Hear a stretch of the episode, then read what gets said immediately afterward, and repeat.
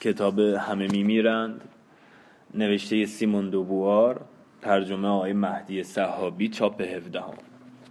خانش از رامین کاری اختصاصی از کانال تلگرامی کافه کتاب. صفحه 347 به ماریان گفتم صدای تپش قلبت را میشنوم. صبح می‌شد. سرم را روی سینهش گذاشته بودم. که با آهنگی موزون بالا و پایین می‌رفت و صدای گنگ تپش قلبش را میشنیدم. هر تپش موجی از خون را به رگهایش میدواند و جریان خون دوباره به قلبش برمیگشت. آنجا در آن ساحل نقره‌ای موجهای محتاب زده بلند می‌شد و فرو می نشست و به اسکله می خورد. در آسمان زمین به طرف خورشید می جهید و ماه در حرکت عظیمی به سوی زمین معلق مانده بود. گفت بله که می تپد به نظرش طبیعی می رسید که خون در رگهایش بدود. زمین زیر پایش بجنبد. من به زحمت با آن پدیده های قریب و تازه کنار آمده بودم. گوش می دادم صدای تپش قلبش را می شنیدم نمی‌شد صدای تکانهای زمین را شنید؟ به نرمی کنارم زد و گفت بگذار بلند شوم. حالا وقت داری؟ بگذار خوش باشم. شعایی از آفتاب از لای پرده ها به درون می آمد. در سایه روشن دیوارهای پرده پوش میز آرایش انباشته از اشیاء زینتی و ژاپنهای توری افتاده روی صندلی را می دیدم. گلانی پر از گل بود. همه آن چیزها واقعیت داشت. به چیزهای رویایی نمیمانست با این همه آن گلها آن چینی ها و آن عطر سوسن به طور کامل به زندگی من تعلق نداشت. به نظرم می رسید با جهشی هزاران سال را پشت سر گذاشتم و به لحظه دست یافتم که برای کس دیگری تدارک یافته بود. ماریان گفت دیر شده. حوصلت را سر می‌برم. گفت بیکاری حوصله‌ام را سر می‌برد. خیلی کار دارم. گذاشتم برود. عجله داشت که کار و بار روزانهش را شروع کند. طبیعی بود. زمان برای او من به یک ارزش نبود. گفتم این همه کاری که باید بکنی چیست؟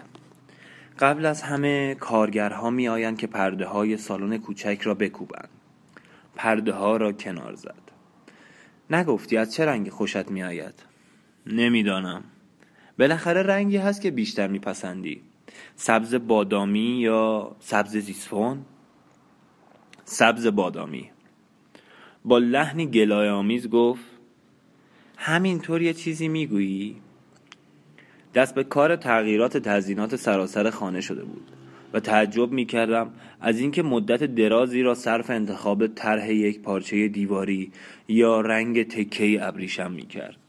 فکر می کردم آیا سی چهل سال زندگی به این همه زحمت می ارزد؟ انگار خانه را برای یک زندگی ابدی تدارک می دید. چند لحظه تماشایش کردم که در سکوت سرگرم کار خود بود همیشه در لباس پوشیدن دقت و ظرافت به خرج می‌داد از لباس های خوب و جواهرات هم به اندازه گل تابلوهای نقاشی کتاب موسیقی تئاتر و سیاست خوشش می آمد.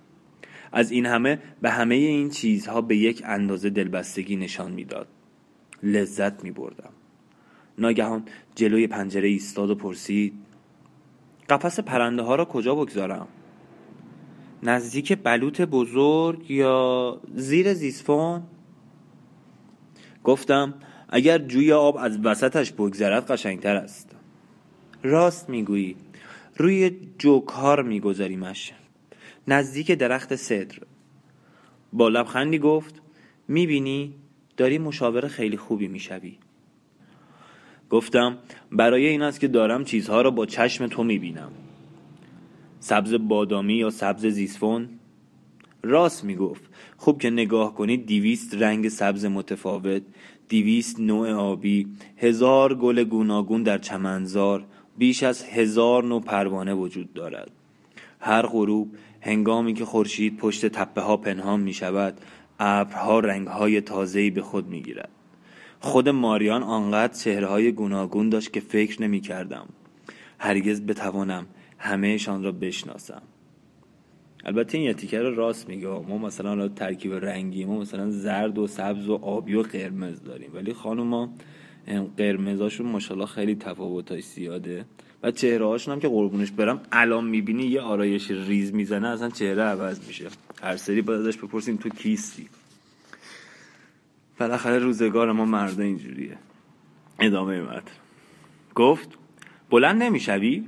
گفتم دارم تماشایت می‌کنم.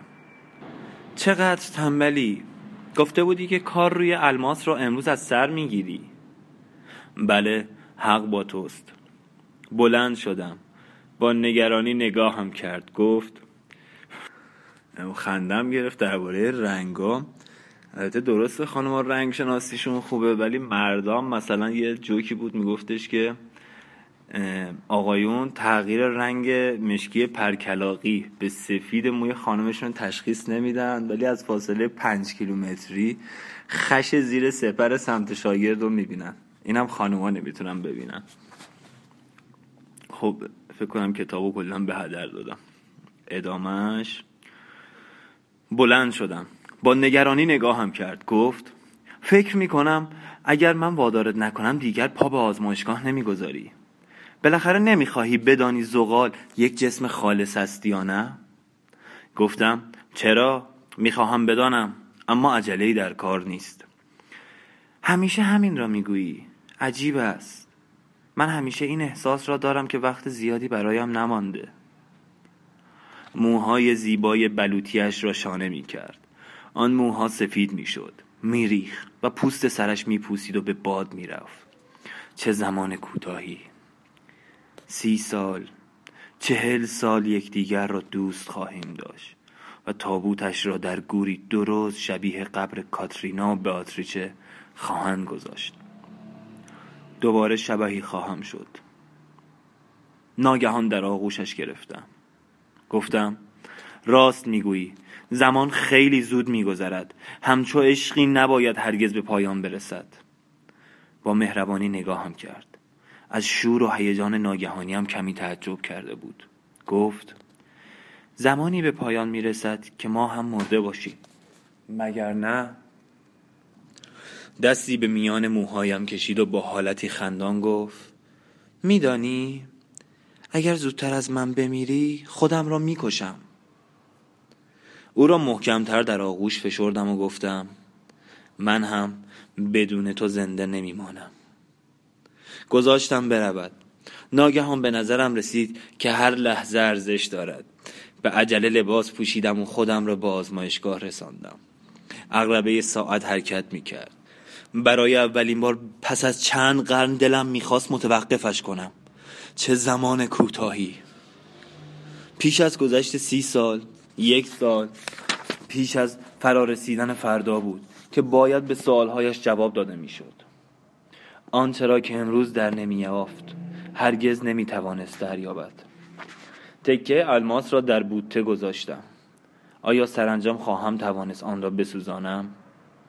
سنگ زلال و سخت می درخشید.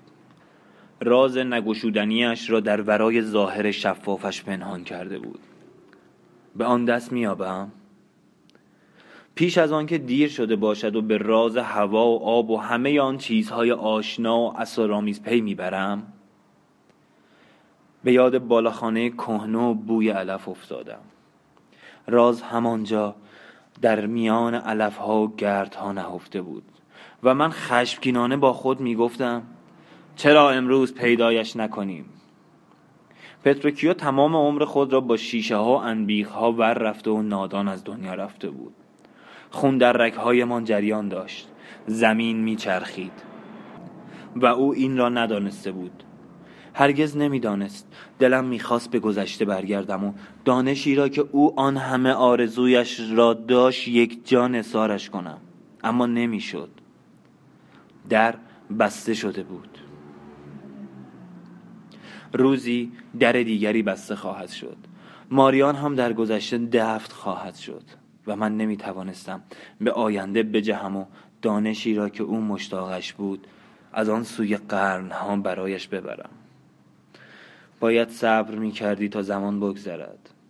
باید گذر دردناکش را دقیقه به دقیقه تحمل می کردی از الماس که شفافیت دروغینش خیرم کرده بود چشم برداشتم.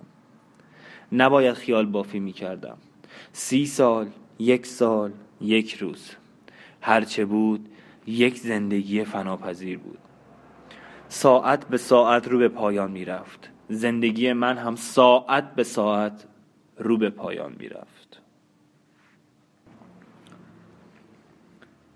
صوفی کنار آتش نشسته بود و کتاب پیگمالیون یا مجسمه جاندار را می‌خواند. و بقیه در ته سالن کوچک که دیوارهایش از ابریشم سبز بادامی پوشیده بود درباره بهترین نحوه حکومت بر مردم بحث می‌کردند. انگار می‌شد بر مردم حکومت کرد. پنجره را باز کردم. چرا ماریان هنوز نیامده بود؟ شب شده بود. تنها درختان سیاه بر زمینه سفید برف دیده می‌شد. باغ بوی سرما می‌داد. بوی معدنی خالصی بود که پنداری برای اولین بار به مشامم می رسید برف را دوست داری؟ در کنار او برف را دوست داشتم. باید می آمد کنارم می بود به سالن برگشتم و با ناراحتی صوفی را نگاه کردم که آسوده کتاب می خاند. از چهره آرام و شادمانی اقراغامیز و واقع گرایی افراتیش خوشم نمی آمد. از دوستان ماریان خوشم نمی آمد. اما احتیاج داشتم حرف بزنم گفتم ماریان خیلی دیر کرده صوفی سر را بلند کرد و بیخیال گفت حتما در پاریس برایش کاری پیش آمده نکند اتفاقی برایش افتاده است خندید و دندانهای درشت سفیدش پیدا شد گفت چقدر خیالاتی هستید. دوباره سر در کتاب خود فرو برد. هرگز از ظاهرشان بر نمی آمد که از مردنی بودن خود خبر داشته باشند. در حالی که یک ضربه سقوطی از بلندی از جا در رفتن چرخ کالسکیو یا یک لگد اسب کافی بود تا کارشان را بسازد. استخوانهای شکنندهشان چند تکه می‌شد. قلبشان از کار می ایستاد و برای همیشه می مردن. گزش آشنایی را در دلم حس می کردم روزی خواهد رسید که او را مرده ببینم. آنان می توانستند با خود بگویند من اول می میرم با هم می میریم و برایشان غیبت پایانی نداشت. به دو از پله ها پایین رفتم. صدای گنگ چرخهای کالسکرش را روی برف می شناختم مرا ترساندی؟ چه شده؟ لبخندی زد و بازویم را گرفت. کمرگاهش چنان چاختر به نظر نمی رسید اما چهرهش کشیده تر و رنگش کدر شده بود. چرا انقدر دیر کردی؟ گفت چیزی نیست. کمی حالم به هم خورد. صبر کردم بهتر بشود. حالت به هم خورد. خشمگینانه چشمان خستهاش را نگاه کردم. چرا تسلیم خواسته او شده بودم؟ دلش بچه خواسته بود و حال در شکمش فعل و انفعالات غریب و خطرناکی شکل می گرفت. کنار آتش نشاندمش. آخرین بارت باشه که به پاریس می روی. چه حرفی؟ حالم خیلی خوب است. صوفی با حالتی کنجکاوانه و خیرهوار نگاه ما کرد گفتم حالش به هم خورده. صوفی گفت طبیعی است. گفتم بله مردن هم طبیعی است. لبخندی خبره زد و گفت آبستنی مرضی نیست که آدم را بکشد. ماریان گفت پزشک گفته لازم نیست تا قبل از آوریل دست از کار بکشم و استراحت کنم. دو مرد مهمان نزدیک آمده بودند و ماریان نگاهی به آنان انداخت و با خنده گفت اگر من از کار موزه دست بکشم تکلیف چه می شود؟ مجبوریم به زودی بی تو کارها را پیش ببریم. ماریان گفت تا آوریل حال وردیه کاملا خوب می شود. وردیه نگاهی به من انداخت و با هیجان به ماریان گفت اگر خسته اید می توانم فورا به پاریس برگردم. همین چهار روز زندگی خارج از شهر حالم را خیلی جا آورده. ماریان گفت خیال می کنید به مدت زیادی استراحت احتیاج دارید. به راستی هم وردیه سر حال به نظر نمی رسید رنگش پریده بود و پای چشمانش ورم داشت. با بیتاقتی گفتم هر دو تان استراحت کنید. وردیه گفت آن وقت باید دانشگاه را تعطیل کنیم. لحن کنایه آمیزش ناراحتم کرد. گفتم البته. ماریان با حالتی سرزنش آمیز نگاهم کرد و من گفتم هیچ کاری به این نمی ارزد که آدم سلامتش را به خطر بیاندازد. وردیه گفت اگر بنا باشد آدم در سلامتش هم صرف جویی کند به درد نمی‌خورد. با ناراحتی نگاهشان کردم. علیه من متحد شده بودند. نمیپذیرفتند که توانشان محدود و عمرشان پایان پذیر باشد. چنین فکری را چه درباره خود و چه دیگران ترد می‌کردند. و در آن یک دندگی با هم شریک بودند. در حالی که دلسوزی من به ماریان گران می آمد رغم عشقی که به او داشتم از تیره او نبودم. هر انسان میرایی از من به او نزدیکتر بود.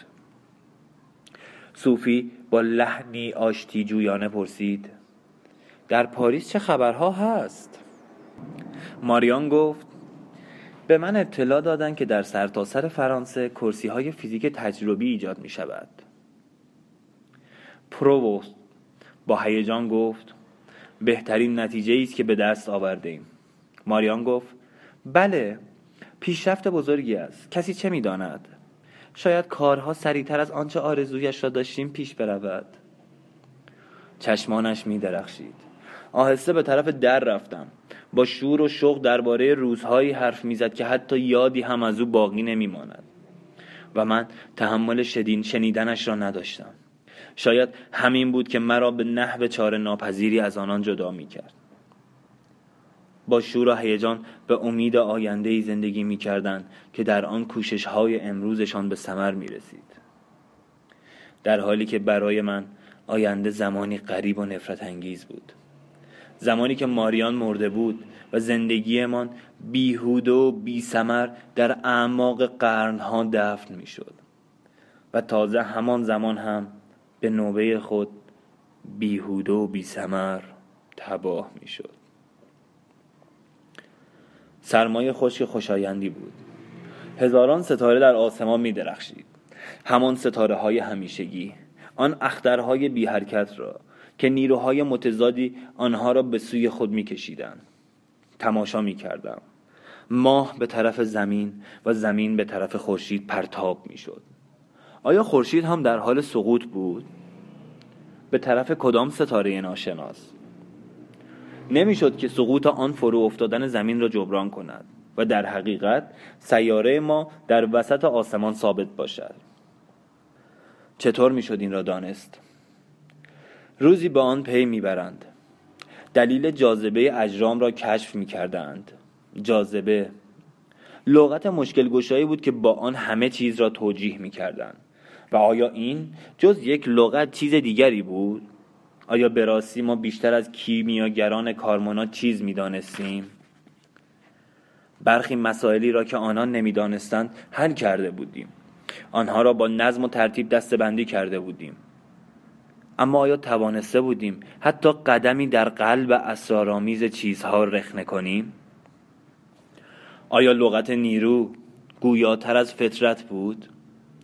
جاذبه بیشتر از روح معنی می‌داد؟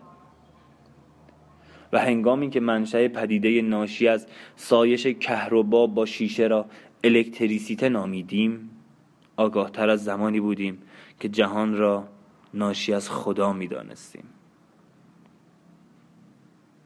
نگاهم را به طرف زمین برگرداندم.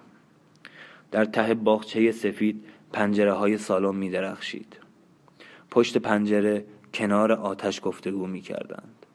از آینده ای حرف می زدند که در آن جز مشتی خاک از آنان باقی نمی ماند. در پیرامونشان آسمان بی پایان ابدیت بیکرانه کشیده شده بود اما برای آنها پایانی در کار بود به همین خاطر به آن سهولت زندگی می کردن. چون نوح سوار کشتی بی منفذی بودند و بی هیچ ترس شبها را یکی پس از دیگری پشت سر می گذاشتند. با هم بودند آهسته به طرف خانه برگشتیم اما برای من هیچ سرپناه هیچ آینده و حالی وجود نداشت علا رقم عشق ماریان برای همیشه از جمعشان بیرون بودم هانریت یکی از حلزونهایی را که در سطلی جمع کرده بود به دست می گرفت و شکم لزج آن را به تنه درخت می چسبان و می خاند. حلزون شناخت را نشانم بده. ژاک دور درخت میگشت و میکوشید. آواز او را تکرار کند. و ماریان با نگرانی نگاهشان می‌کرد.